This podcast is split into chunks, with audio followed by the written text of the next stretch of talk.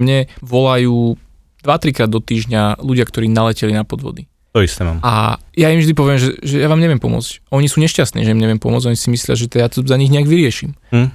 Ale niekedy mi príde, že ten človek sa jednoducho musí popáliť, že normálne, že, že bez toho, Mhm. keby ja som teraz robil stonásobne viac edukácie, že sú to podvody, že ľudia nenalete na to, tak niektorí aj tak cez to si to prepadnú a popália sa. Áno. A podľa mňa, že tá osobná skúsenosť je neprenositeľná, ty kým, dokým neprieš o peniaze, dovtedy by si dal ďalšiemu, druhému, tretiemu znova nejaký giveaway, Bitcoin giveaway, zdvojnásobíme ti tvoje, Áno. tvoje krypto, ale keď to raz zažiješ, tak ja to presne pripodobňujem k tomu, jak keď malé dieťa môžu mu stokrát povedať, že nechytaj sa horúcej platne, keď sa raz chytí, tak už sa naučí. A priateľka Ditka mi to raz hovorila, že mala malého suseda, ktorý prišiel im domov a že strašne chcel štiplavú papriku a ona, že nie, že to je štiplavá paprika. Nie, on tam sa rozplakal, že on chce štiplavú papriku. Dobre, dali mu, mali revál proste doplakaný, ako to štípalo. Na druhý raz, keď prišiel, tak sa pýta, paprika štiplavá, mm. že, že není. Dobre, tak dám si. Vieš, zrazu úplne sa naučil. Áno. Ale dovtedy neveril ti ani, ani slovo, keď som povedal, že toto, toto nie je pre teba. Tak sa nejak pozerám presne na tú ochranu spotrebiteľa, že niekedy mi príde, že koľko z ľudia, že musíte sami urobiť aj tie chyby a inak sa nenaučíte. Máš pravdu, hej. Má, máme pravdu, či je to tá pravá pravda, ťažko povedať. Nie, je to jeden, jeden z pohľadov. Je hej, to že- jeden z, presne z pohľadov. Na svete je fakt hoj, 8 miliard ľudí, mm, nie všetci sú takí múdri, nie všetci ma- majú sebareflexiu, nie všetci sú ponaučiteľní, hej. Mm. Skôr väčšina nie je. To je taký ten pohľad, tak necháme ich plávať, hej, a nech sa topia a je nám to jedno, alebo sme tu teda štát, ktorý bude zachraňovať a Mm. mm. nejakú ochranu. Ale tým, že preregulujeme naopak tých múdrych, alebo tých, ktorí tu chcú poskytovať služby a obmedzíme biznis, horšíme podnikateľské prostredie. Toto, že koľko hodnoty sa nevytvorí vďaka tej regulácii. Lebo No. toto presne, že keď Tak. tým ľuďom hodíš tie záchranné kolesa dopredu a možno mnohých tá regulácia zachráni, že nejaký, neletia nejaký podvod, ktorý by vznikol bez tej regulácie, Áno. Tak toto hodnotím ako, že net pozitív, že to je, že dobre. A na druhej strane, keby nevidíme, kde všade to znemožní voľnú Produkciu interakciu, hodnot, kde, presne, kde všade sa nevytvorí hodnota, kde by sa mohla vytvoriť, kde by bola pozitívna, to ne, nevieš dať na misku váh potom. Podľa mňa oni sa ani nesnažia to dať na misku váh. Toto mne dneska vadí. Áno, áno, toto, toto, toto, presne, dobre si povedal. že oni, sa. Dneska čo sa deje, že štát je stále alibistickejší, alibistickejší, alibistickejší. Povieš len Ačko, nepovieš Bčko. Tak, nie je vôbec múdry a nemá úpravný, oprímny záujem to robiť dobre. Záujem robiť to dobre znamená, že to odregulujem, napíšem a dám to do hmotného práva, mm-hmm. to hmotné, že to je napísané, ale neriešim tú procesnú časť. To, nezabudievam sa tou realitou, ako keby, Mhm. mm-hmm. že, ako to robiť možno lepšie a nevidím tie dôsledky. To je presne to posúdenie, že do akej miery tá regulácia má význam a obmedzuje mi tu dobré podnikateľské prostredie a do akej miery naozaj je efektívna tá ochrana. Možno, že radšej neobmedzujme to podnikateľské prostredie, ale robme tú ochranu reálnu, že keď sa stane, tak tu má mechanizmy, fungujúce mechanizmy v štáte, policia, keď už platíme a chceme tú bezpečnosť, súdy a iné zložky, že my máme právo, sme právny štát, ale to právo u nás, sa bavíme o Slovensku, lebo žijeme tu, je extrémnym spôsobom nevymožiteľné. Však sme najhorší v EU pomaly aj nezávislosti súdov, by the way, Mhm. tretí od konca. Áno. Hej. Čiže toto je ten problém. A teraz sa bavím, že idem chrániť spotrebiteľa. Tak chránim ho tak, že dám to do zákona a, A okay, a, na, a mám vybavené, hej, Hej. ochránení. Odfajkneš si, že checked. Ochrániť. To, že mi tu stagnuje trh, hej, a, a radšej odídu robiť e, biznis niekde do inej krajiny a tam platia dane a tam mm-hmm. to bude lepšie.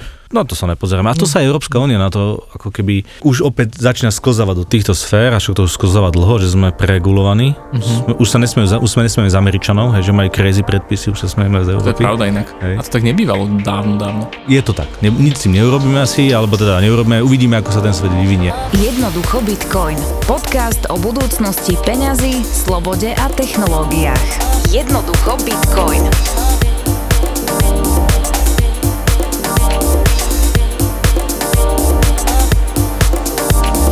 Luky, čauko, vitaj tuto Čau, štúdiu. Je to tu krásne. Je to krásne.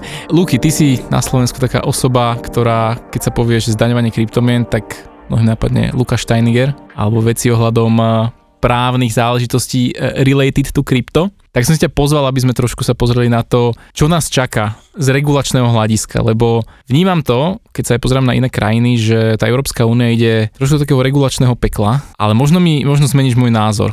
Možno mi ho potvrdíš, neviem. Na to, na to som zvedavý dneska. Takže chcem sa na to pozrieť, že vlastne čo nás čaká, lebo vnímam aj teraz snaha vyslovene deanonymizovať nákupy v bitcoinových automatoch, hej, AMLD 5 a tak ďalej. Toto je téma, ktorú, na ktorú sa s tebou chcem pozrieť. Ale predtým, než začneme, povedz, kto si, čomu sa venuješ, čo ťa inšpiruje, čo je tvoja vášeň. No Tak v rade čau, som rád, že si ma som zavolal a za pekný úvod o mne, tak e, neviem, či som prvá osoba, ktorá ľudí napadne, keď sa povie krypto. Tak to je pekné, hej. som rád za to. Ale určite sú aj možno väčší odborníci na zdaňovanie, ale krypto je naozaj že moja vášeň a téma, ktorej sa venujem už dneska možno z polovice môjho času. Áno, som právnik v prvom rade, orientujem Náš sa otec naj... byl právnik, môj syn bude právnik. To ne, ale možno. Nikdy nevíš. Uh, aj keď bolo zaujímavé, keby môj syn bol právnik, keďže mám dceru, ale, Nikdy nevieš, kto sa objaví. ale you never know. Venujem sa ale aj najmä dosť veľkej miere daniam a duševnému vlastníctvu. Mhm. Tým umelcom a podobnému fachu. No a samozrejme teda krypto. Krypto sa, vstúpil som do neho v 2017 relatívne, neviem či neskoro, Vieš, čo to bolo rok, keď som Primerane? ja, vskú, ja No. vstúpil. Um, veľmi rád by som vstúpil skorej. kto nie. Kto nie, no ale, ale stále je to dobré podľa mňa. Áno, Stále je to áno. dobrý vstup. Tak a vstúpil som do neho opatrne, v podstate veľmi tak, uh, jak zvyknem aj s ľuďmi, že pomaly pozorujem, aj keď už dneska som možno odvážnejší. diálky sa tak iba Hej, chytíš a potom... Presne hej. tak, som to tak ohmatkával. Jak to No. vyzeralo? Keď no, zastavme sa pri tomto, že aké boli tvoje krypto začiatky, to ma zaujíma. Moje krypto začiatky. Mhm. Uh, Kúpil si nejakú tonu shitcoinov. kúkal som, nie, ja som kúkal na tých ľudí, že chalani, že čo, kde, Čo mi, vám to? kde to, hej, hej, hej, hej, nebudem, že kde to žijete, čo to tu chcete, ježiš, vy sa hráte s počítačovými hrami. Aha. Ale vlastne zistil som po chvíli, že sú v tom ľudia, ktorí naozaj sú dlho v biznise aj. No, Sú to ľudia, ktorí neriešia len krypto ako investičný asset, ale ako lifestyle, ako budúcnosť, ako niečo, čo má zmysel. Toto Čiže bolo to také veľmi inšpirujúce, najmä bola tá komunita fajn. Ja som ani nezačal robiť, že nejak zásadne biznis, ale ja som sa tam spoznal s fajn ľuďmi a začali sme kecať, baviť sa, už sme sa stretli a to bola vlastne paralelná polis trošku tak v začiatku. To bolo vlastne naše, náš prvý meeting point. Áno, presne Tam tak. sa spoznali vlastne. No To je a pravda, áno, áno. A vlastne ja som tak 3 roky v tom, alebo 2 roky v tom krypte tak fungoval, že uh, viac menej zábava, hobby, občas som niečo naštudoval, občas sme prišli nejaký case a s každým tým caseom alebo s každou tou nejakou situáciou tá vášeň a to, to pochopenie v tej krypto rástla. Mhm. Bolo teda už v 2017 už prichádzali ľudia s tým, že chcú sa Mm. pozrieť na to správneho hľadiska, alebo to bol taký, lebo ja si to pamätám tiež, keď som do toho vstúpil, že to bol taký boom, nikto neriešil nejaké právne veci a zdá sa mi, že až 2018, ak nie 19, prišla prvá nejaká taká regulácia A, väčšia. áno. Vo svojej podstate 17 to bolo pole neorané. To bol divoký u zápas. nás. Tá regulácia, nazvime to, došla v 2018, najmä v súvislosti s daňami v Áno. septembri, vstúpil do účinnosti vlastne novela, ale stále ako keby medzi ľuďmi, stále to bola komunitná vec. Mhm. Mm-hmm. Vieš, 2018, hej, boli tam nejaké tie prepady potom, čiže bolo také, že ľudia krypto ešte nie, Mhm. ale ten najväčší boom začal koronou. Jak prišla korona, zrazu tedy pamätáš, bol bu- Bitcoin padol To bol extrémny prepad, áno. Extrémny ale to všetko prepad. padlo vtedy, ak si pamätám všetko. zlato, indexy, SMPčko, takže ako inak, to, toto ma zaujíma, že tvoj pohľad na to, prečo všetko padalo, že, že ako sa ty vysvetľuješ? Tak klasika, hej, strach. Mm. Ľudia šalejú, hej. Zober si, že na Zemi je koľko, už 8 miliard ľudí možno? Z nich finančne gramotní a trpezliví a takí, ktorí ako keby rozumejú tomu, že nepredávam, keď padá, Mhm. mm-hmm. ale kupujem, keď to padne, hej. Alebo teda, keď viem, že to padne hlboko, tak to predám hneď na úvode, hej. Mhm, ale mhm. Tak kto to vie zase. Nikto nechytí ten Hej. úvod. a- Čiže je to bežné, ako keby tá, toto není situácia, ktorá by bola, že ojedinelá, to je historicky Súhlasím, non-stop a bude sa to diať. súhlasím, súhlasím. Hej. Ja tak vysvetľujem, že vlastne že v časoch tej paniky a toho strachu, že človek chce mať niečo, čo je likvidné, chce mať cash.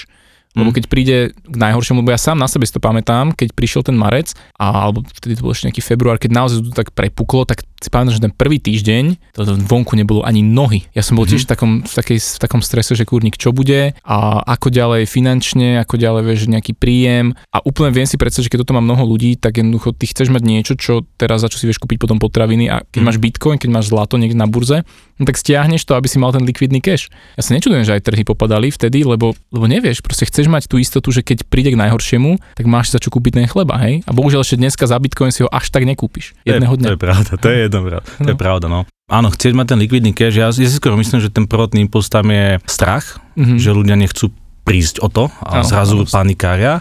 A mať Strach zo straty, to je veľmi silná motivácia. presne tak a tá dáva psycho začne fungovať. Druhá vec je pocit, že kontroly. Že ja Mhm. to chcem mať teda u seba v bezpečí, lebo u mňa je to v bezpečí. Áno. Nikde inde to v bezpečí nie je. Máš tento dojem, že ľudia takto majú? Lebo ja čo vnímam aktuálne, že skôr ľudia sa z tej zodpovednosti zbavujú, že, že dávajú ten svoj majetok niekomu, že ty sa mi o to postaraj a keď bude zle, tak na teba ukážem prstom. Namiesto toho, a, a ja sa snažím tých ľudí učiť, že u vás to bude viac v bezpečí, než u, toho, u tej protistrany. To máš pravdu, ale my sa bavíme o rozumných ľuďoch. Eh. O ľuďoch, ktorí ako keby skôr nepanikária. Keď nastane takáto situácia ako finančná kríza, tak vlastne ten najväčší problém nastáva v panike u ľudí, ktorí tomu svetu buď nerozumejú, Mhm. alebo vlastne sa snažia zachrániť holú kožu, podliehať dávovým psychozám a Mhm. to väčšinou rozumní investori úplne že vždy nerobia, Uh-huh. Hej, lebo buď majú tie informácie už vopred nejak, alebo no, rýchlo ich dostanú. Čiže mm-hmm. rozumní investori ako keby už zo skúsenosti sa aj dokázali poučiť. E, väčšinou tieto davové veci nastávajú bežných ľudí, Uh-huh. ktorí, ktorí ako keby to nevedia, nerozumejú tomu finančnému svetu. Nemajú možno tie informácie, možno nemajú ani kapacitu alebo čas vôbec sa tomu venovať, lebo čo vnímam, že dneska aj s rastúcou infláciou je väčší tlak na ľudí vôbec pozerať sa kam dať peniaze a vytvára to taký tlak, že každý zrazu musí byť investor. Mhm. A nie každý má na to kapacitu, vieš, keď niekto naozaj, nazvem to, že robí vo fabrike alebo príde domov už unavený, tak nemá teraz hodinu na to, aby si pozeral o indexoch, o tom, kam investovať, hej. Čím ďalej tým viac sa stretávam v mojom okolí s ľuďmi, ktorí robia úplne robotu, ktorá vôbec nesúvisí s financiami, ale zrazu venujú sa ETF-kám, už riešia toto zlato, lebo pociťujú, že ty kokos, že je tu inflácia, že musím niečo robiť. Nie každý má na to čas, kapacitu, vôbec, vôbec nejaký možno cíd, alebo jak by som to nazval. No vidím na tých ľuďoch, že sú veľmi v strese, lebo teraz, že čo s tými peniazmi, kam ich dám, čo mi Mhm. ich zachráni. Hej. Tí investori majú tie informácie, ale mnoho tých, tých ľudí, ktorí na to nemajú kapacitu, tak ani ich ne, nezískajú tie informácie, nemajú na to čas proste. Tak, ale veľmi dobre si možno tak e, ináč, nepriamo, alebo nevedomky prevlastnila tému, že bežní ľudia, ale začneme Mhm. sa o nich baviť a, a to s tou reguláciou bude trošku súvisieť. Aha. Mne sa páči práve to, že ľudia, a myslím, že to je práve kvôli kryptomenám, začínajú rozmýšľať o financiách.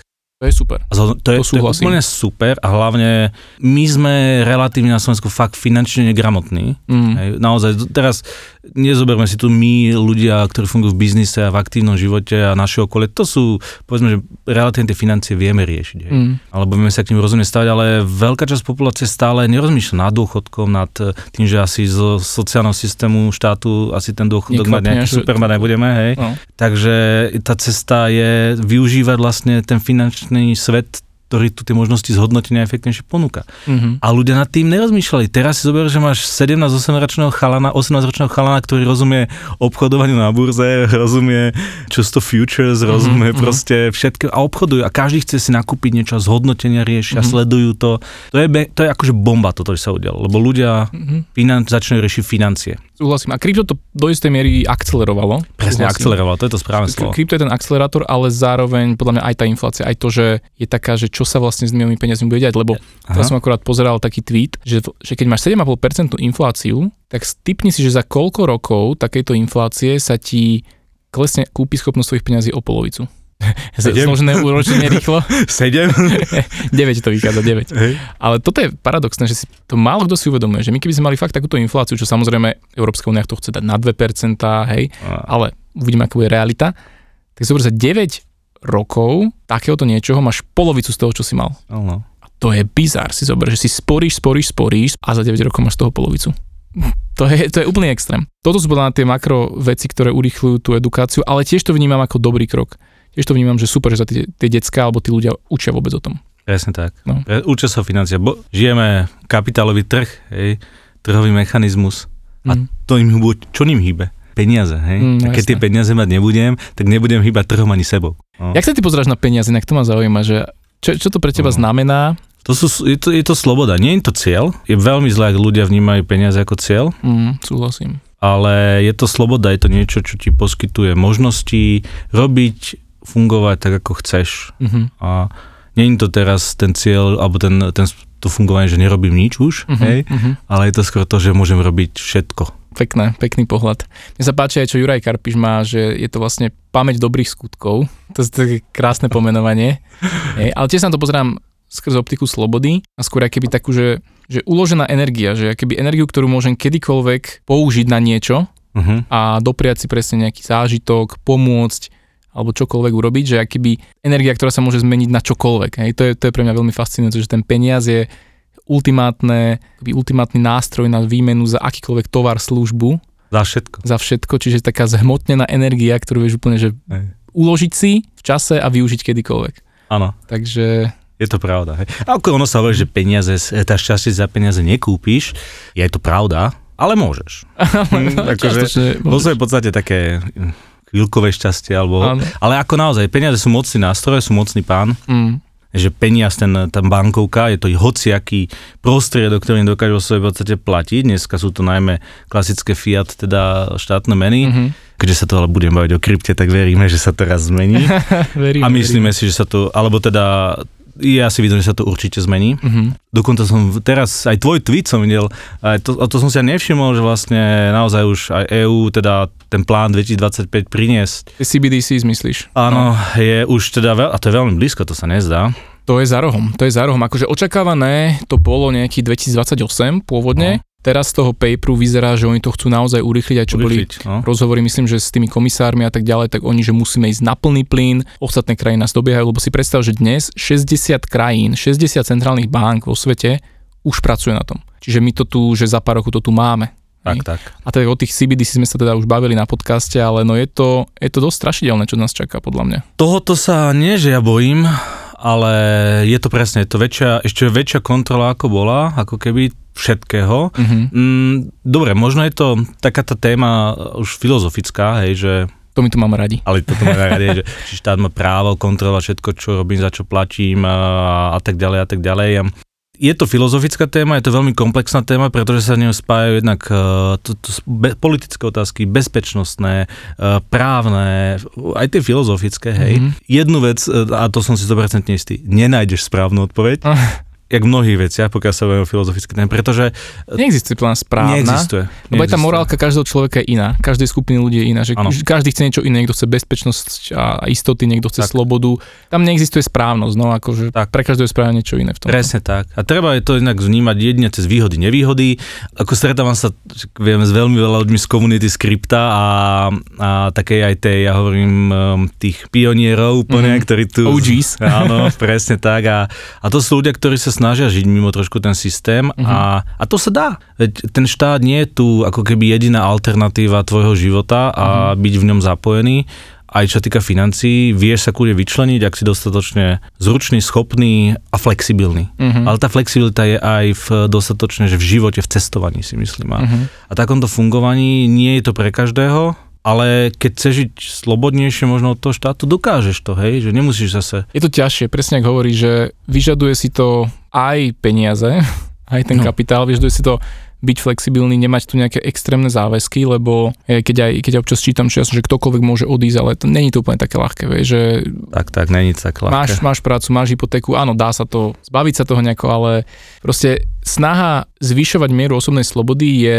proces, je to dlhodobý, nákladný proces, ale stojí za to, pre ľudí, ktorý, pre ktorých tá sloboda je, je zmysluplná a dáva im zmysel, ale není to, že len tak lusneš prstami, no. To Presne zistujem aj ja postupne. Presne. Ja k tomu presne, ak aj ty si povedal, že tá komunita ma k tomu priviedla, ja som proste tiež v tom istom čase, jak ty zhruba 2017 som spoznal Juriho Bednára, Paliho Luptáka a to boli ľudia, ktorí ma vlastne priviedli, Presne. priviedli k paralelnej polis a to bolo pre mňa úplne, že otvorenie očí, že wow, že tu je komunita ľudí, ktorí tú slobodu majú úplne inde, než, než veľká väčšina ľudí. A teraz ja som bol normálne si tak rozžiarli oči, že tieto myšlienky chcem nasávať, že to bolo pre mňa že mega fascinujúce. No. Tam sme sa vlastne, tam sme sa videli, ty si bola aj vlastne súčasťou boardu, Áno. pamätám si, tam začali naše také prvé kryptokroky.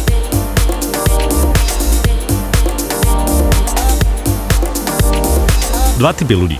Sa, že sú pesimisti a optimisti. Uh-huh, Ja hovorím, že ja som pesimista, uh-huh. lebo pesimista je optimista s reálnym pohľadom na svet. Môj tatko hovorí, že optimista so skúsenosťami. Áno, variácia tohoto. A optimista je optimista, ale s crazy pohľadom na svet. Uh-huh. No a čo, pokiaľ išlo tú paralelnú, povedzme sa tam páčilo, keby presne to, čo je v tom názve, že vytvoriť paralelu, alebo nejaký, nejdem bojovať, alebo nejdem alternovať ten systém, nahrádzať ho štátu, proste idem vytvoriť niečo paralelné, do čoho keď chcem, sa môžem zapojiť a Mhm. fungovať v ňom. Nechápem preto dneska častokrát tie myšlienky ľudí, ktorí odsudzujú úplne reguláciu, sú proti nej, že my sme si tu vytvorili krypto a to je naše a štát nám do toho nemá čo kecať. Uh-huh. Áno, hej, to je jak e, keď e, ja neviem, mám osobné vlastníctvo a nemám ich do toho čo kecať. Uh-huh. Je to tak aj není to tak? Čiže ten, ten kryptosvet, áno, je alternatívny, vytvoril sa tu, lebo bolo niečo asi zlé v tom druhom svete, uh-huh. alebo sa možno využila tu nová technológia na niečo iné.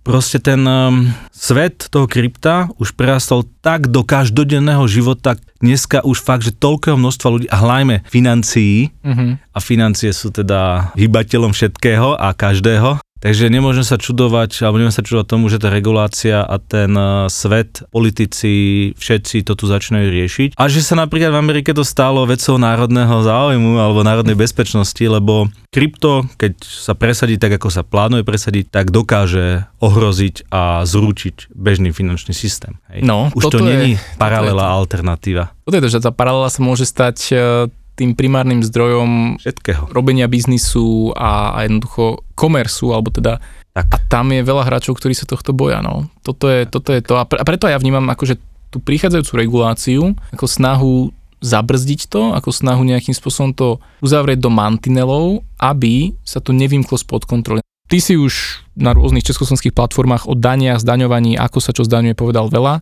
Ľudia si myslím, že o tom vedia nájsť. Materiálov je kopec, ale o čom sa podľa mňa menej hovorí je, čo nás čaká z hľadiska regulácie, nie len toho, že koľko musíme odovzdať daň, ale aj iných oblastí. Tak povedz mi, že Jasné. čo si sa o tomto dozvedel, ty ako právnik, ktorý na to máš hlavu a ja by som tým termínom proste nerozumel, ja na to nemám hlavu to študovať, ty máš. Áno. Tak uh, trošku ma zasveť do toho, čo nás čaká a ako to ty vnímaš vôbec z hľadiska, či je to dobré, zlé, nebezpečné.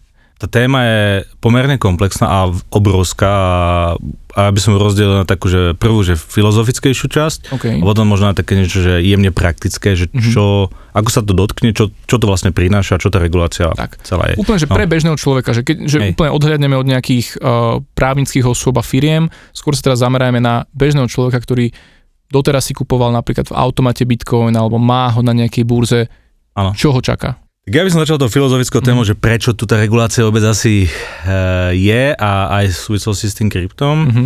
No, Je tu práve z tých politicko-bezpečnostných a finančných dôvodov. Mhm. To znamená, že finančný, finančných, áno, ľudia obchádzajú dane. Hej. Krypto umožnilo netrekovať, e, obchádzať to naozaj milión dôvodov na trestné činy.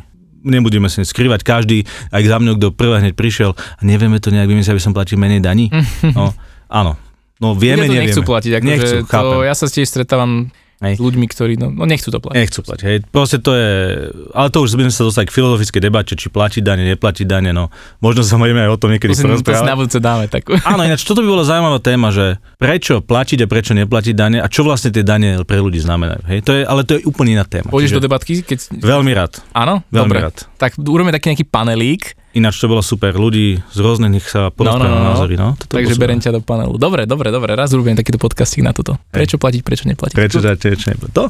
Takže teraz mix tých dôvodov. Bezpečnosť, samozrejme politické a finančné dôvody. Hej? Mhm. A teraz, že ako dosiahnuť to, aby sme mali štáty, mali dosah na tie peniaze, aby ľudia ich platili, zároveň aby sa nefinancovali cez to ter, naozaj terorizmus, e, trestné činy, lebo je to tak, hej, akože vždy sa nájdú cesty a tá anonimita v tom krypte bola. Tak je tu neutrálna Hej. technológia, dá sa využiť aj tak, aj tak. Presne tak, Samozrejme. hej, a je to tak, hej. Mhm. Mm-hmm. Potom možno ten, to je ten bezpečnostnejší dôvod a finančný, hej, že chceme, aby ľudia tie dane nejak platili, chceme mať na to dosah, kontrolu. Ten e, bezpečnostný áno, lebo financovanie sa terorizmus, trestné činy a tak ďalej. No a potom možno ten politický a, a to je s prepojením na finančné veľké sféry, hej, banky a podobne, že to ohrozuje trošku pozíciu ľudí vo finančnom inštitúcií. tak vo finančnom sektore, politikom to môže tiež vadiť, lebo tiež menej kontroly nad všetkým, anarchia, názorov a tak ďalej. Čiže je, to mix dôvodov, prečo tá regulácia je. Nevyhneme sa jej.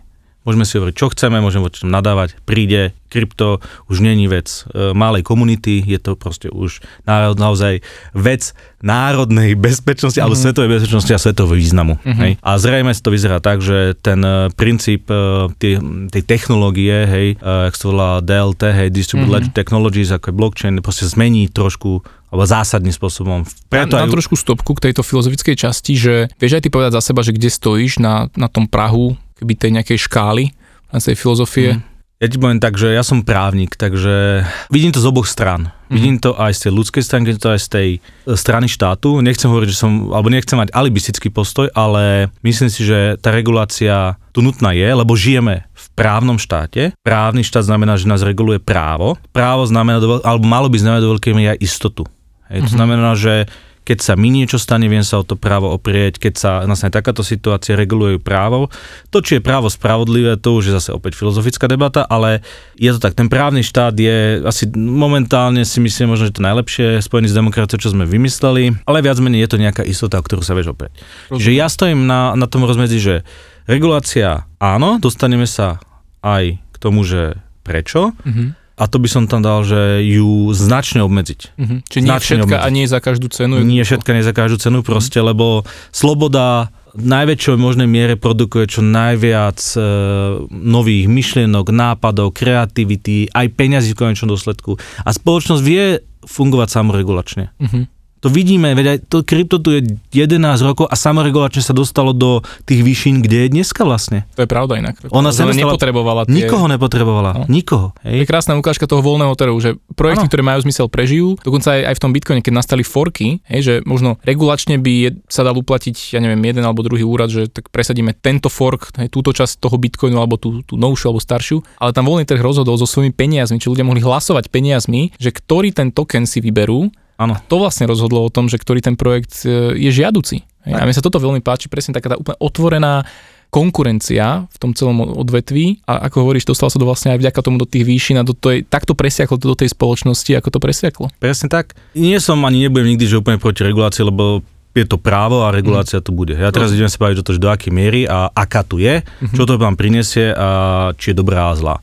Tú reguláciu môžeme rozmeniť, rozmeniť si povedzme do takých troch oblastí. Hej. Jednou sú samozrejme, že dane, mm-hmm. druhou je samotný biznis, to znamená, či ho môžem, nemôžem robiť a do akej miery je podmienený nejakými úkonmi.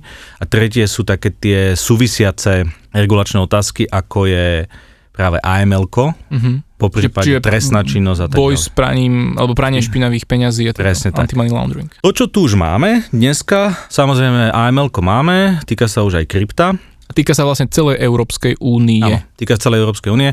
Ono do veľkej miery sa týka aj z iných častí sveta alebo iných krajín, pretože tá organizácia, ako keby, ktorá tie metodiky vytvára, je FATF, čerpajú z nej aj iné štáty. Hej. Mm-hmm paradoxne napríklad aj taký Dubaj, hej. Aj paradoxne to je vlastne jeden kancel v Paríži, ak sa nemýlim, o. kde sedí pár ľudí a ovplyvňuje celý svet, čo to takto týka. Dávajú odporúčania, hej. ktoré... Druhá vec je, že kto im ich reálne možno aj píše. A, je tiež zaujímavé. Ale, ale povedzme, že hej no Melko vo svojej podstate tiež má zmysel, nemá, hej. Musím robiť, že prečo mám zbierať údaje o ľuďoch a všetko odhalovať. No opäť pozrieme sa na to. Ja viem, že každému človek, keď ku mne, každý človek by sa na to pozrieť vo svojho vlastného pohľadu. No. Príde ten človek pri, ku mne a prvú mm-hmm. vec, čo povie, viete čo, ja nechcem platiť dane. Mm-hmm. Alebo ako to robím, aby som ich neplatil.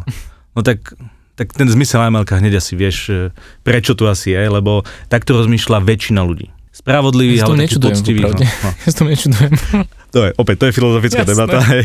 Jasné. Áno. Ale je to tak. Je to, je, je to tak. Aj dôvod, prečo neboli dane, je ich tu, nájdeme ich milión. Áno. Aj dôvod, prečo áno, aj prečo nie. Uh, áno, keď si zapneš častokrát televízor, tak nájdeš o mnoho viacej dôvodov, prečo ich neplatiť ako platiť. Alebo niekedy, keď vieš na ulicu. Hej. Ale dobre, to je filozofia. Čiže to AML tu je na to, aby naozaj ten um, sa predchádzalo niektorým takýmto veciam, dane sa platili, ale aj trestná činnosť, aby sa nediala. Mm-hmm. Bežní ľudia len na to nadávajú, ale keby naozaj, keď máš v rodine policajta, alebo, nebo aj na vyšetrovateľ, alebo niekoho, kto s tým pracuje mm-hmm. a vidí, čo sa deje, aj takéto prostriedky dokážu, a dneska veľmi efektívne, ako keby ohrozovať e, aj bežnú, bežný život niektorých ľudí, mm-hmm. no tak by sa na to pozeral asi inak. Čo by podľa teba bolo následkom, keby sme tu nemali tie AML regulácie, že ako by svet toho nášho bežného človeka alebo nás vyzeral. Že mali by sme tu, ja neviem, viac podvodníkov, alebo že by sme, bolo veľa marketingu a naleteli by sme, alebo ľudia by viac naleteli na nejaké, že, že čo by vlastne bol ten, ten dôsledok? To naleteli, ale možno, že nie, ale ono je ten, ten zmysel je, je ten, ten prvotný, že boje sa proti praniu špinavých peňazí. To znamená, špinavé rovná sa z nejakej činnosti, ktorá je nelegálna. nelegálna. Čiže... Presne tak. Ok, Hej. čiže drogy, zbranie, Hej, prostitúcia, veci. vraždy, e, vydierania, e, d- presne. Hej. A pranie rovná sa očistenia dostane do čistej ekonomiky. Presne tak. A človek, ktorý si vlastne zarobil pod peniaze tak, že mohol zabiť niekoho, úplne jedno, hej, proste mm-hmm. predávať drogy v miliardách a dôsledku neho zabíja milión ľudí, hej. Opäť nebudem sa baviť, či drogy sú fajn, alebo nie sú fajn filozofia, hej. Jasne. Proste to je ten zmysel, hej. Mhm. A ten zmysel prvotný možno nie je zlý, ani nie je zlý, hej, keď sa sám na to logicky pozrieš, ale možno do tých už dneska, kam sa dostalo dneska, hej, že pomaly ja si nekúpim rožok bez toho, aby o mne mal niekto informáciu, a čo som si kúpil, už to už zase hraničí a dostávame sa na tú rovinu také možno tiež polofilozofie, že, že do akej miery áno, do akej miery nie. Mhm. Takže o tom je AML. To tu je, to tu bude, má zmysel, takisto je to preregulované. Je. Čaká nás vlastne vyššia regulácia, to znamená, aby, aby sme porozumeli, že snaha úradníkov, ktorí píšu tieto AMLK, aktuálne je skôr e, stiahovať tú obruč tej regulácie, alebo hľadať cesty, ako to uvoľniť? Mm-mm. Uvoľňovanie určite nie. Uvoľňovať nie. Vôbec. Akože to, to vidíš, že na zákon je každým rokom len novely, koľko je novel, pribúdajú podľa ani vy ako právnici nemáte šancu vôbec sledovať všetko. Mne to príde normálne, to je, to je nereálne. Je to. Ja mám účtovníčku, ešte v Piešťanoch, čo, čo ocinovi robí firmy dlho. Minule som sa niečo bavil, proste ona je, že, že to non-stop, non-stop nové novely, nové veci a pozerám na to, že, že jak, jak byť v obraze v tejto téme, mm. normálne, že pomaly v Bitcoine sa toho deje menej, než čo týka nových zákonov. To je, to je pravda. To je, úplný to je veľká pravda. Vieš čo, áno, teraz sa o nejaké právnické profesie alebo aj daňovej, špecializácia proste funguje o mnoho Mm. väčšia, stále, stále viac. Uh, my sme malá krajina, hej, takže povedzme, že vždy budeme v úzadí tých väčších, aj čo sa týka právnickej možno profesionality, pretože ten trh u nás neuživí možno až takú hĺbku profesionality. Mhm. Ke, myslím to z toho hľadiska, že ideš do Londýna a tam ma- malá kancelária nemá, že jak u nás, že dvoch, troch ľudí, malá kancelária, ja som stále povedal, že kancelária, ktorá má 50 ľudí, povedzme. To je, že malá, hej? Hej. Akože hej, však Wow. na Wall Streete sú bežné kancelárie, ktoré majú 300-600 ľudí a nie sú tie najväčšie, hej. No a, a tam tá špecializácia a ten, tá precíznosť a, a to môže byť o mnoho hĺbšia. Takže ako keby je to náročné stále viac a viac sledovať mm-hmm. tieto novinky, vedieť to do detailov, analyzovať a tak Mhm. ďalej a tak ďalej, ale nevyhneme sa tomu, musíme to robiť proste, no. Hej. Ale vyzerá, na to vyzeráš dobre celkom. Akože. Áno, áno, áno. Dneska som sa vyspal. Vedel som, že idem sem, tak Jo, teším sa. čo ti poviem. Ale takže, áno, pribúda a bude to len, eh, ne, neviem či horšie, no. Bude tej regulácie stále viac. Ako sa to prejaví podľa teba na bežnom človeku, ktorý si ide kúpiť rožok? Že bude musieť, ja neviem, pri kúpe, ja neviem, elektroniky sa, sa verifikovať nejak idečkom, bude od neho vy- vyžadované povedzme pri výbere hotovosti z bankomatu, aby tam v podstate dávaš bankomatovú kartu, že nie si úplne anonymný. Ako sa to prejaví v praxi na bežnom človeku? Ako nemyslím si, že na úplne na bežnom človeku sa to prejaví nejak, že, že zle. Mhm. Ono vždy sa to prejaví, že nepriamo.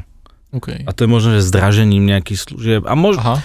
môže a nemusí, lebo zase funguješ na trhu, to znamená, že ak príde nejaká regulácia, ktorá väčšinou hitne podniky, podnikateľov a na nich sa pre tie Majú povinnosti... vyššie náklady, zvýšia ceny. Hej, hej, môžu zvýšiť ceny, ale zase si uvedomujem, že keď zvýšia ceny, konkurencia to nemusí urobiť, Mhm. mm. získa výhodu. Takže ja si myslím, že na bežných ľuďoch sa to v tom bežnom živote až tak neprijaví. Mhm. Prejaví sa to možno práve pre takých tých investično-daňových služieb, kde si od nich budú pýtať viac nejaké údaje, alebo tie údaje nejak automaticky sa vždy dostávajú práve k tomu providerovi nejakým spôsobom, hej, alebo teda tej povinnej osobe. Mhm. Takže dotkne sa to bežných ľudí iba tak, že budú mať menej manevracie plochy na obchádzanie daní a iných. Bude čím ďalej, tým viac ľudí k tebe chodiť, že pán Steininger, už mi povedzte, ako teda mám neplatiť.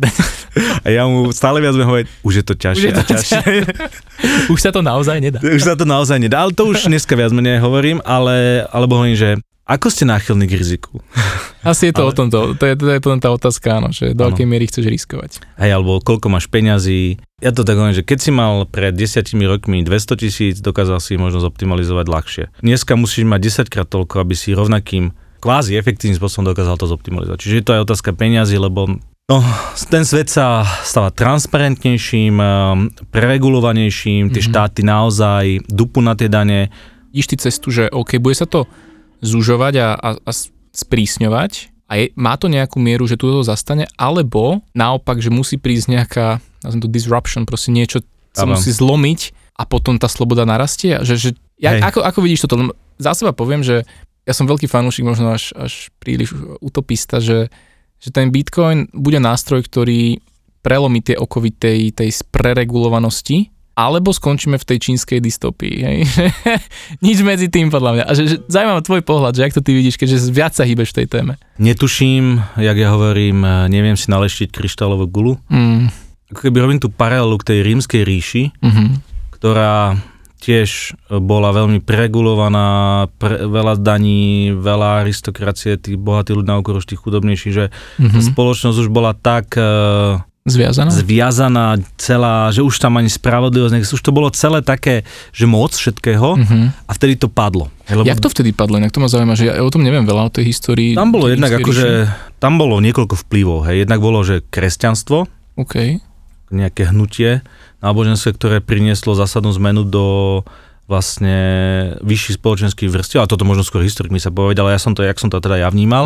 Uh, druhá vec bolo, že narastal samozrejme moc uh, tých bohatých ľudí oproti cisárovi a Mhm. potom tam bol vplyv samozrejme, že prišli okrem kresťanov, hej, prišli aj tie vlastne tie nájazdy Iných kmeňov. iných kmeňov hej, a, a tá spoločnosť bola, už nebola ani tak bojaschopná, hej, Mhm. keďže už si žila niekde zase ďalej a, Mhm. a ľudia a domáci, alebo tí ľudia, ktorí boli príliš zaťažení zase nejakými daňami a tak ďalej, tak už nemali ochotu pre ten štát nejak Mhm. bojovať. Že to bola taká podľa mňa súhra viacerých vecí, že sa to celé tak pomaly rozpadlo a už to nebola taká tá pevná, veľká rímska ríša, ktorá Mhm. bojovala za nejaký ideál Mhm. A poskytovala možno silné zázemie. No a tuto tá paralela možno môže byť dnešných svetom, lebo ľudia s- už nevnímajú ten štát ako e, niekto, kto ich, že bojujem pre ten štát. zachráni ma, Hej, spasí ma. alebo je dobre sa tu fantasticky mm. žije, lebo ten štát mi to tu ponúka, alebo tá Európska únia mi tu vytvára také prostredie. Aj keď ja som zastanca Európskej únie a potom možno poviem niekedy aj prečo, Mhm. ale že dneska ľudia vnímajú ako štát ako s niekým, kým bojujú. Mhm. Máš pravdu, inak, ako Hej. vnímam to vo svojom okolí, možno žijem v takej bubline, ale no nepoznám asi nikoho, kto by bol nejak taký, že... Že, Že nadšený, vieš, že- Tu, ale dobre, to zase krajina od krajine. Krajina od krajine. Áno, áno, áno, bavím sa teraz naozaj, že moju bublinu ľudí, čo poznám v mojom okolí, čo vnímam aj na internete a tak, takže naozaj je to väčšinou presne, ako to ty hovoríš, že nejaký taký boj voči tým hore, že je to taká, to je úplne rozpolteno, že, že nechcem, aby niekto mi vládol, nechcem toto, aby...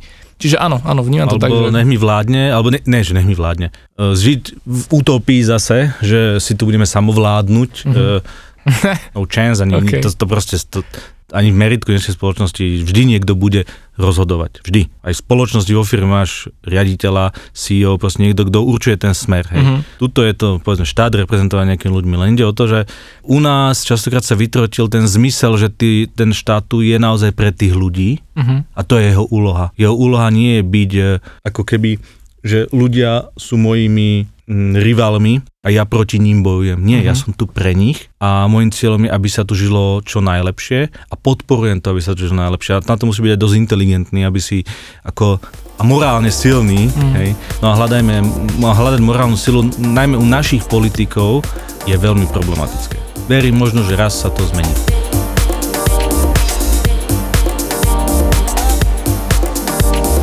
Celom tom meritku krypto a financie bude to preregulovanejšie, bude to stále viac narastať, narastať, narastať.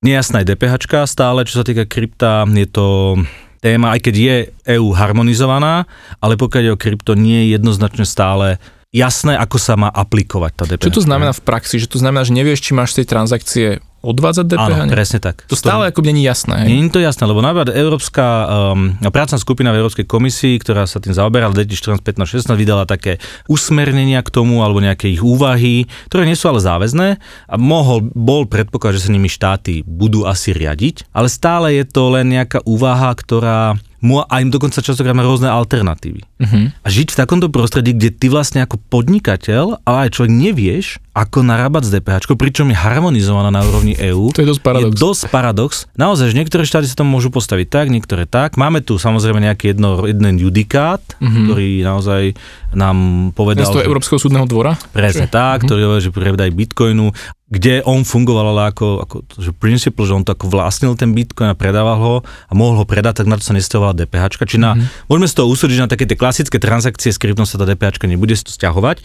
ale tam je milión ďalších transakcií, ktoré sú s tým spojené. Tak sme sa bavili mining, hej, na transaction fee v súvislosti s miningom, či áno alebo nie. Mm-hmm. No dneska práve skôr aj tá komisia povedala skôr, že nie, DPH. Máme tam uh, otázky burs a ich fíček. Či DPH áno alebo nie. Či, ale tam je otázka, či funguje ako intermediary, alebo ako ten, kto ten bitcoin uh, predáva. Hej? Uh-huh. NFTčka. Áno, nie. DPH. A na to teda zatiaľ nie sú, že jasné odpovede, hej? Toto je stále v nejakom... Také Hej, nejaké, jasné, v nejakom to slovo, že jasné 100% nie sú. OK. Povedzme, niektoré sa blížia k 100% odpovedám, niektoré sa veľmi vzdialujú od 100% odpovedí a je preto vždy nutné ako keby posúvať case by case a rozhodnúť sa, či idem do rizikovejšieho modelu alebo zaujmem konzervatívnejší prístup, alebo si to odkomunikujem s daňakom, vypýtam si záväzné stanovisko, aby sa s tým museli, Vie sa k tomu vyjadriť už daňový úrad dneska? musí sa. Ak si požiadaš daňové stanovisko, daňové stanovisko, mal by sa. Takže Záväzné oni by mali sa. povedať doprava alebo doľava. Áno, ak ich požiadaš, zaplatíš si za to, tak áno. OK. Oni ti vedia samozrejme vždy odpovedať nejaké otázky, aj keď oh, Zatiaľ sa nikto nepýtal, že by sme poznali, ako sa vyjadril ten daňový oficiálne zatiaľ nie nikto tomu, tomu Wow, to som prekvapený. OK. A ja sa im aj nečudujem, že nie je, lebo podľa mňa oni sa tiež v tom strácajú. to si Ešte? Pánuje všeobecne taký názor, že s prichádzajúcou reguláciou alebo s tou reguláciou, ktorá tu príde, sa tieto otázky samozrejme vysporiadajú. Hej. Mhm. Bude to. Že niekto sa opýta a niekomu odpovedia a zrazu to bude ako taký precedens pre Aj to sa. ostatných. Akože určite sa to v niektorých projektoch už stalo, ale tie záväzné stanoviská si nie sú e, verejné. To sa týka konkrétneho modelu pre konkrétny subjekt. Aha, tak. Rozumiem. Čiže nevieš preto- to aplikovať potom tým pádom na všetkých, Na nevieš to roztiahnuť. Presne OK. tak. Jedne, jedne, že by daňový úrad vydal nejaké metodické stanovisko, Mhm. uh-huh. ktoré na internete, ktoré sa môžeš radiť, že daňový úrad sa na to takto pozera. Mhm. No. Ale to sme v regulácii teraz, že daňovej, čiže máme tu zákon daň z príjmu, alebo da- daň z príjmu je, si rieši každý čas samostatne, Mhm. to nie je harmonizovaná v EÚ. Vátka je harmonizovaná, stále je tam veľa medzier, kde sa Mhm. nevieme hýbať, alebo nemáme 100% stanovisko. Že iba aby som, aby pred poslucháčov, že vlastne teda to, čo je jasné dnes na Slovensku, to je to zdaňovanie fyzických právnických osôb. Áno. Pri konverzii krypta za fiat, iné krypto a Áno. tovary a služby. To- Toto je jasné, to má presné pravidlá. Čo je nejasné, je tá DPHčka. Áno. OK, rozumiem. Presne tak. No a potom tu máme tú reguláciu, ktorá sa týka celého biznisu, Mhm. celého fungovania s kryptom. To znamená platby, je, že vôbec, že či s tým môžem podnikať, Aha. ako s tým môžem podnikať, či musím mať nejakú licenciu, Mhm. či to vôbec podlieha nejakému orgánu, ktorý na to dohliada a tak ďalej a tak ďalej. Toto dneska opäť v celej EÚ regulované ešte nie je, ale už bude. to bude tam Mika, ak sa ne, nemýlim. Presne tak. OK. Tam prídu tri nariadenia, ktoré ako keby ovplyvňa celý tento ekosystém, aj nielen ako krypta, ale aj financií. Čiže to sa týka krypto plus aj tradičné financie. Presne tak, finančný trh ako taký, Mhm. hej, investičné služby a tak ďalej. Je tam Mika, o ktorej sa možno viac pobavíme, hej, ktorá je vlastne Markets in Crypto Assets, znamená, že reguluje trh s kryptoaktívami. Mhm. Potom tam máme Doru, ktorá sa vlastne týka o prevádzkovaní, ako o, o digitálnej odolnosti, hej, na trhu vlastne. Ona nie je priamo ako keby nereguluje možnosť podnikania, ale skôr stanovuje otázky technologickej a be- bezpečnosti Mhm. pri prevádzkovaní nejakých služieb na, vo finančnom sektore. OK, OK, Hej. rozumiem, že aké sú nejaké štandardy, ktoré by si mal dodržiavať do Tak, bezpečnosti. pravidla, povinnosti, čo musíme a tak ďalej. Bude to do, rovnako dôležité nariadenie, uh, je to skôr taká technická záležitosť. O tej sa baviť Mhm. nemusíme veľmi. No a potom tam máme, že pilotný režim uh, v súvislosti s DLT technológiami. Opäť je to len pilotný režim, čiže je to nejaký testovací dočasný rámec. Má umožniť uh, burzám s cennými papiermi, depozitárom a tak ďalej a rôznym ďalším inštitúciám, na ktoré sa to má vzťahovať, aby kvázi mohli pracovať s tými, oficiálne s týmito technológiami a uvádzať finančné nástroje s nimi. Mhm. Čiže to je skôr niečo praktické, lebo dneska ako keby nebol, nemali rámec, o ktorý by sa mohli oprieť, na základe Mhm. ktorého by mohli s týmito technológiami pracovať. Čiže ani sa ich tým pádom nechytali, lebo nevedeli, ako sa toho chytiť. Presne tak. Mhm. Čiže opäť toto je skôr taký po- pozitívnejší efekt toho, pretože vždy hovorím, že vždy sa do pozície tej inštitúcie alebo to, tej firmy, ty máš pracovať s nejakou technológiou, s niečím, ale nevieš, či môžeš. Mm, je to Alebo- rizikové. Je to riziko a máš do toho dať peniaze, effort a teraz, že, že evaluuješ teraz. A takže, Jasne, mávneš rukou radšej No, a počkáš. A Chápem. to je to, čo robia, to je dneska pozícia čiastočná bank, hej, Mhm. u nás, lebo je to rizikovie se, nevedia, nesú pravidlá, dávajú toho ruky preč, zároveň banky na, Sl- na Slovensku konkrétne sú väčšinou vlastnené zahraničnými bankami správne Mhm. mm-hmm. zahraničia, kde sú nejaké metodiky, tie im e, presuje potom aj na Slovensko Mhm. a pokiaľ nedostanú nejaké špecifické povolenia alebo tú metodiku zahraničia, tak na Slovensku sami si ani nebudú to. Jasné. Hej, no takže vieme, ako to je. Čiže máme tu takéto nejaké tri nariadenia, ktoré majú dosť zásadným spôsobom ten finančný svet e, odregulovať a zmeniť. Hej? Mhm. A to opäť aj v pozitívnom, ale možno aj v tom negatívnom Mhm. svetle pre ľudí. Časový harmonogram týchto vecí je... Je Ako? veľmi už aktuálny. Je zároveň, hej. Mika by mala byť predpoklad 23. schválená teraz niekedy. Mhm. Ale aplikovať sa, ak som dobre čítal, nejak 23 alebo 25? Bude v dvoch sledoch. Jedna vec sú stablecoiny, k tomu sa dostaneme, a druhá vec, ktoré by dokonca mali byť už e, v účinnosti tento rok, Mhm. ak sa to schváli, a ostal zbytok by mal byť 2024. Tak 4 myslím, áno. Ale to uvidíme, keď, to, keď sa to schváli. A tá Mika je pre nás asi ako pre bežného spotrebiteľa taká najciteľnejšia. Áno. Tak poďme sa na ňu pozrieť. O čom je Mika? Uh, Mika viac menej dáva právny rámec tomu, čo je krypto. Mhm. Aké sú typy krypta a akými zákonmi sa budú správovať, alebo teda nariadeniami sa budú správať, nebudú sa správať, čo podlieha regulácii, čo nepodlieha regulácii, kto ten biznis robiť môže, kto nemôže, čo sa považuje za operácie s kryptami a tak ďalej. Ono vo svojej podstate prináša do toho všetkého dneska zmetku a do tej nejasnosti odpovede. Čiže berme to ako, že fajn, výhoda. Čiže zrazu vlastne obchodníci budú vedieť, čo robiť, keď chcem prijať, Áno. ako to urobiť, ako, Ako to zaučiť, alebo ako jednoducho s tým narábať. s kým môžem robiť, s kým nemôžem robiť, mm-hmm. kto má licenciu, zavádza sa vlastne pojmy, e, čo sú to služby Vás. poskytované v krypte, kto je to poskytovateľ služby, kto to môže robiť, aké sú podmienky, aby to mohli robiť. Zavádza vlastne definície, čo pod túto reguláciu spada, aké typy kryptomien po to spadajú a aké nespadajú. Je to napríklad zaujímavé, lebo aspoň z mojej takej, tej, čo som si to čítal predbežne, tak Bitcoin by napríklad nemal spadať pod reguláciu, lebo nemá nejako. Ne- Nemajú koho ani regulovať Bitcoin, ne? Čiže vlastne tá, za tým není subjekt. Nie, nie, nie sú Toto je ten dôvod. myslím. Presne tak. OK. Okay. Bitcoin ako nepriamo sa bude regulovať cez burzy a cez poskytovateľov iných služieb, kde ten Bitcoin ako keby sa nejak Áno. s služby poskytujú, ale akože vydávateľ alebo niekto, kto vydal Bitcoin, nie, neexistuje. Hej. Čiže Satoshi ho typy- nezreguluješ. úplne. Presne tak, čiže airdropy nebudú spadať, alebo také typy kryptomien, ktoré boli vytvorené v rámci komunity a vlastne boli rozdané zadarmo. OK. Hej, že nulovou hodnotou na úvode. Mhm. Boli predávané, boli nič. Čiže toto je, veľmi to zjednodušujem, ale vo svojej podstate takýto typ e, krypta nemá prečo byť ani regulovaný. Či to tá Mika vôbec neobsahuje, tohto sa ona Ono to vylúčuje, že to sa vylúčuje. nevzťahuje na to. Hej? A, či on to vyslovene explicitne tam píše, že na to sa to nebude stiahovať. Presne tak. Hej. OK, to znie dobre, to znie zaujímavo. A nebude sa stiahovať ako na, na tých issuerov, na tie povinnosti, ako keby tých ľudí, ktorí by chceli takúto kryptonu vytvoriť, predávať e, na úvod a tak ďalej, hej. Jasné. To sa týka najmä klasicky volá kedy ICO, ITO, STO a tak ďalej, a vydávateľov, hej. Áno. Čiže to je prvá vec. NFTčka budú vylúčené. NFTčka to je tak osobitná téma možno v krypte, Mhm. hej. To som tu ešte na, na podcaste ani neriešil zatiaľ, takže do toho zatiaľ nechcem úplne zachádzať, hej. do toho digitálneho umenia, ale jeden podcast chcem venovať čisto iba NFTčkam. Tak Hej, to bude veľmi zaujímavé, lebo aj to posúdenie NFTček je trošku odlišné od bežného krypta Mhm. aj, aj je tam právny dôvod reálne na to. Mhm. Čiže ten zákon, alebo teda to nariadenie e, presne definuje, ktoré krypto bude regulované a ktoré nebude regulované, ktoré profesie s tým budú regulované, hej.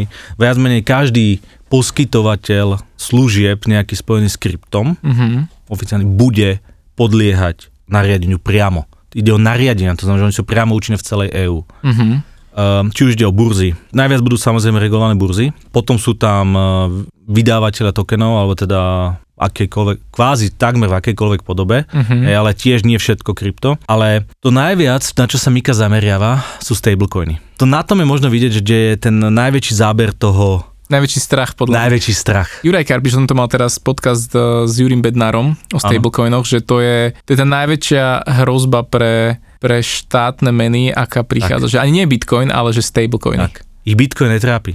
Oni ani, aj, tam, aj tú Miku, keď si človek vlastne prečíta, tak uh, v tom, povedzme, že v našom bežnom svete, v našom bežnom vnímaní je Mika prínosom, podľa mňa. Je, je veľkým prínosom, lebo do veľkej miery u, oddelí už prvotné skémy a projekty, ktoré podľa mňa by zanikli tak či tak od uh, toho, čo je dobré. Okay. Dostaneme sa možno k tomu ešte chvíľku, že prečo. Na stablecoiny tam je brutálna regulácia a vôbec ich uvádzať na trh proste bez pre, predchádzajúceho schválenia, splnenia kopec ďalších uh, podmienok a tak ďalej, no chance to akože urobiť. Ale čo také tie decentralizované stablecoiny, ako je MakerDAO a s tým súvisiaci DAI alebo Terra a tieto projekty? Tam Žiadny mnoho- stablecoin nemôže byť uvádzaný a fungovať v EÚ a nebudú ho môcť podľa mňa používať ani burzy a nikde sa oficiálne predávať nič na území EÚ. Viem, že sa tam skloňuje taký pojem, že VASP, Virtual Asset Se- Service Provider a toto sa týka vlastne aj peňaženiek, alebo respektíve, že ty keď si obchod a máš, máš peňaženku na krypto a môžeš príjmať krypto, tak aj ty si vlastne ten VASP a musíš splňať nejaké tieto regulácie. Vo svojej podstate áno. Ide o to ale, že v akej forme a čo vlastne ty, ak, čo je to tá tvoja služba, hej? Ja neviem, viem si predstaviť, že máš nejaký e-shop, ktorý si radí pre, automaticky pre svojich klientov aj peňaženku, kde si môže nabiť kredity a platiť z toho. Mhm. No tak do veľkej miery budeš áno podliehať aj tej, tej, tomu nariadeniu. Ale Ale iba príjmaš. ako platbu? Uh-huh. V takomto, To už prípade, Mika ne, v takomto prípade si myslím, že toto ne- není, není uh, regulované, ani nie je to tam. Hej. To už Lebo- rieši vyslovene národný nejaký zákon Lebo o... sa bavíme o poskytovaní služieb, že ty len príjmaš platbu. E, druhá vec je, Mhm. Mika ako taká vylučuje niektoré operácie alebo niektoré kryptomeny, ktoré sú slúžia ako e-money, hej? To znamená, že sú to platobné tokeny alebo platobné služby, e, ele- alebo tzv. elektronické peniaze, ktoré už podľahajú samotnej regulácii, osobitnej, odlišnej od Uh-huh. alebo finančné nástroje. Opäť, tam už sa bude správať, to ne, už je vylúčený aplikácia, uh, vylúčená aplikácia Miki, už tam prichádza MIFI 2, ktorý bude takisto updatenutý a bude pracovať s kryptom.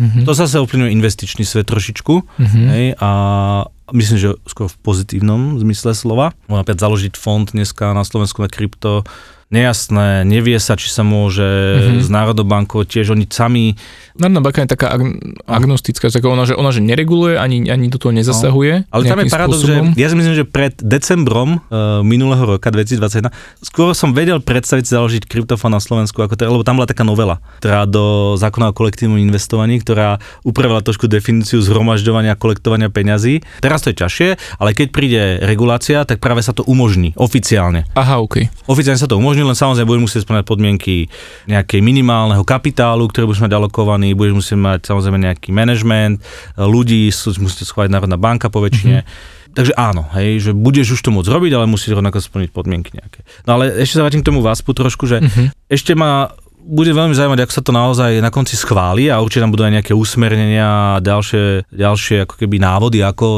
sa to bude chovať v realite, pretože nemyslím, že cieľom je práve to, že každý, kto bude príjmať krypto, sa musí niekde registrovať, získať povolenie, aj keď možno sa ti to zdá, keď si to prečaš, ale to nie je ani cieľom toho. Jedinú vec, ktorú možno budeš musieť urobiť, je, že len oznámiš Národnej banke, a toto sa mi zdá, že tam aj je, že oznámiš Národnej banke, máš a poskytuješ takúto službu.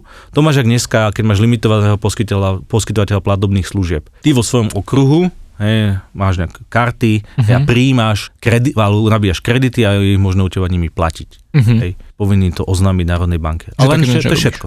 OK. Iné povinnosti následne nemáš. Uh-huh. Hej, čiže je to opäť také ako keby skôr, že upozornenie, že môžeme za tým hľadať, že aký je zmysel vôbec toho robiť, ale tak mať prehľad. Hej. Mať prehľad. Mať No, prehľad, jasné. Možno posunúť informáciu na dane, ak pozorní príjmajú krypto. Áno, áno, áno. áno. Tá, kto vie, čo sa potom s tou informáciou deje ďalej. Tá regulácia tej MIKI hitne skôr e, poskytovateľov, lebo budú musieť teraz splňať nejaké e, nové povinnosti. Hej. Niektoré sú tvrdšie, najmä pri burzách, Uh-huh. hej, alebo pri obchodníkoch, ktorí poskytujú služby, že kúpa, predaj krypta, sprostredkovanie a tak ďalej. Dokonca aj poskytovanie poradenských služieb v oblasti krypta je tam zahrnuté a dokonca minimálna kapitalizácia tam je 50 tisíc eur, že by si mal splňať. Počkaj, minimálna kapitalizácia čoho? Ako? Akože základné imanie a zloženie a takéto veci by si mal, no. Vážne. No. Takže ja ako bitcoinový edukátor musím 50 tisíc dať na účet. Ale tak je tam Odkiaľ? poskytovanie poradenských služieb si krypta, hej, že akože viac menej sa týka uh, investovania a, Mi zregulujú tento podcast. Parchanti. a nabehne sem finančná policia. hej, už čakám, keď otvoria dvere. Ale nie, tak toto nemá ani v gestii. Takže hitne to práve týchto poskytovateľov viac. Nehovorím, že zase razantne, že teraz sa to zabije trh, alebo že teraz to tu nikto nebude môcť robiť. Skôr vyčistí, jak ja vždy, taký ten úplne plevel, ktorý už teraz plával vždy, alebo plával v, Mhm. v temných vodách. A pre bežných ľudí, čo to má znamenať, je, že regulácia, alebo vždy, keď prichádza regulácia, tak regulátor a štáty hovoria, to je na ochranu ľudí. Áno, no to je klasický argument. Akože ja už z každej strany počujem ochrana pred terorizmom, ochrana pred praním špinavých peňazí, ochrana spotrebiteľa a ja už som na tieto termíny nejaký taký, že obrnený, že proste Hej. neviem, či, či, či, či to spôsobuje prehnaná edukácia v bitcoine alebo prehnané čítanie bitcoinových článkov, ale neviem, už, už na to nejak nenaskakujem, popravde. Ja mám, na toto mám ja už tiež taký možno trošku výhradnejší názor a že ochrana ľudí, no. Ako ochraníš blbca? Musí to zažiť, podľa mňa tam musí byť spätná väzba z trhu. A keď si, presne tak, a keď si to ten blbec e, s prepačením teda zažije, tak sa asi ponaučí. Hej. Mm. Áno, niekedy sú tie ponaučenia dosť kruté, ale asi druhýkrát by tú chybu, chybu nemal urobiť, nie? Uh, ak ju urobí druhýkrát, no tak komu radi tomu nie pomoci. Mm. Toto je všeobecne v ochrane spotrebiteľa. Hej. Preto je to ochrana spotrebiteľa, akože chránime ľudí, chránime slabších, tedy slabší. Má to áno nejaký význam, ale je to niekedy až cestné.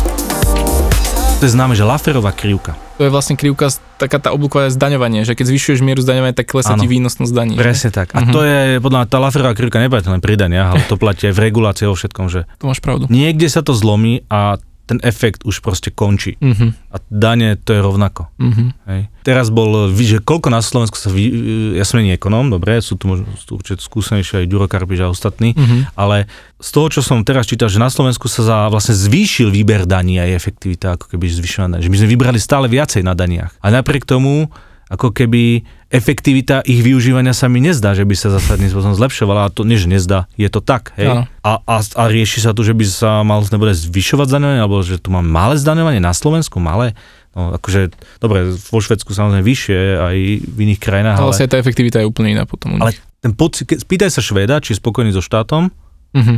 spýtaj Slováka, či je spokojný so štátom. Asi dostaneš dve diametrálne odlišné Diametrálne odlišné, hej. To je sebareflexia, ktorý nám tu 30-40 rokov, koľko je, neviem, vládnu. No. Hej, že proste, mm, Laferová krivka je veľmi dôležitá aj pri tej regulácii, podľa mňa. Zaujímavý pohľad, na som sa tak nepozrel, ale dáva mi to zmysel, no, keď o tom hovoríš. Lebo sa to zlomí v, niekde. Niekde. Odchádzajú, e, pôjdu do lepšieho prostredia podnikateľského, uh, nájdu mechanizmus, ako to poskytovať aj tu, hej. Mm-hmm. To znamená, že to, čo by si tu ukrojil štát, aj na tých daniach možno nakoniec si neukrojí až mhm. toľko, mm-hmm. alebo dostane len smietku, lebo väčšina sa nakoniec vyprodukuje niekde inde. Mm.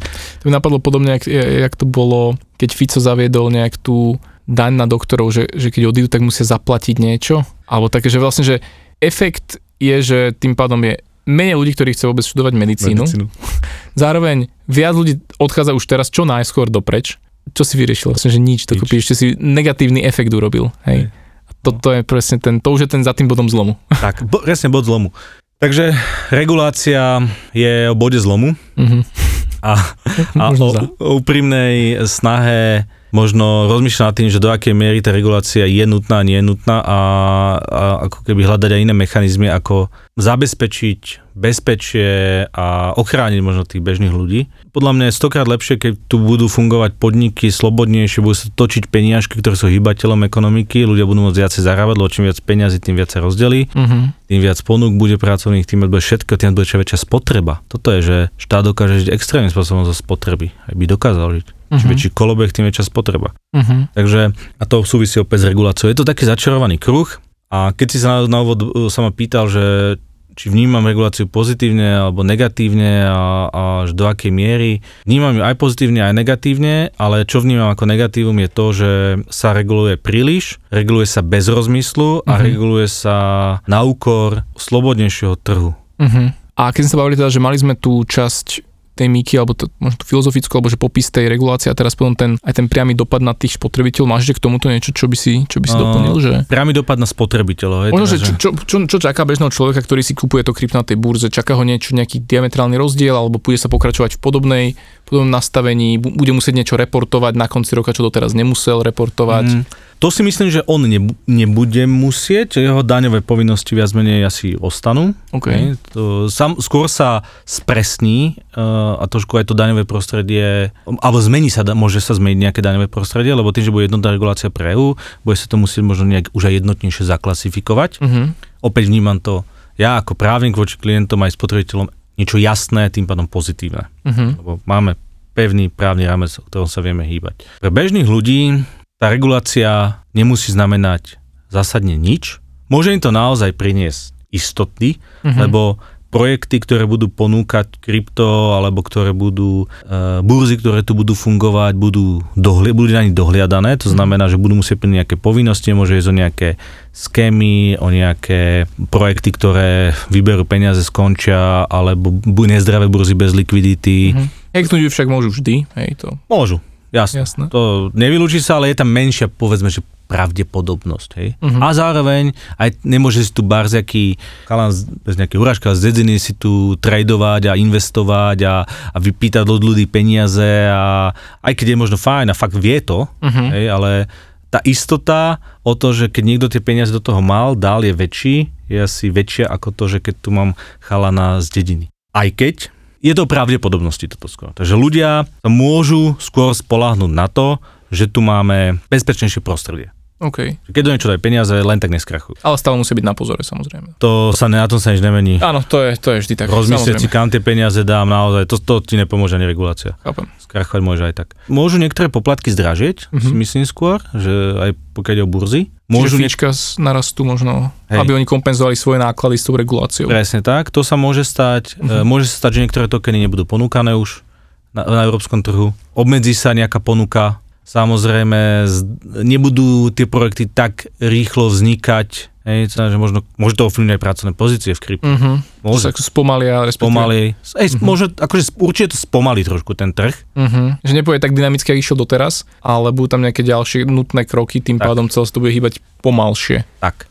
Lebo ja som to už aj pre jeden rozhovor povedal, že ja si myslím, že v krypte obrovská bublina, jak, jak akože jak balón, jak svinia, hej, že to, lebo a tá bublina nie je spôsobená teraz takými tými dobrými projektami, ale práve tým miliónov tých Bullshitov. projekt bullshitov, proste a toto tu celé bobtná, to tu jak, jak fráza a, a aj ten trh to proste podľa mňa niekde negatívne ovplyvňuje skryto, aj Mhm. možno aj Bitcoin a ono to praskne Mhm. práve aj s tou reguláciou, pomalí sa to, ako Mhm. keby sa tak ukludní, ale tie dobré veci, ktoré sú tam práve, že chytia vtedy brutálnu exponenciálu podľa mňa. Mm, môže byť, že ten kapitál sa pre, preleje potom do zmysluplnejších projektov, že to odfiltruje nejaký, nejaký bullshit. Dobre, akože budeme to sledovať. Sám som zvedavý na to, lebo pozerám sa aj do iných krajín mimo Európskej únie, že ako tam to vyzerá, či tam nebude príjemnejšie prostredie. V Česku áno. V Česku, no, už to Česko je podľa mňa trošku na tom lepšie, takže uvidíme. A Luky, ďakujem ti veľmi pekne. Čo by si ešte možno na záver odkázal nováčikom v Bitcoine, krypte? Investujte do Bitcoinu. Odkladajte si pravidelne, nešpekulujte, Mhm. ak tomu nerozumiete a nebudete pritom tráviť celé dni, ale chcete e, mať krypto, tak kúpte Bitcoin, každý mesiac si kúpte aj za 50 eur, stačí a keď raz budete mať veľa rokov, budete mať aj veľa peňazí. Krásne. Dobre, a kde ťa ľudia môžu nájsť? Ako ťa najlepšie kontaktovať? Ja si Ehm, otvorený, aby ťa kontaktoval. Som otvorený.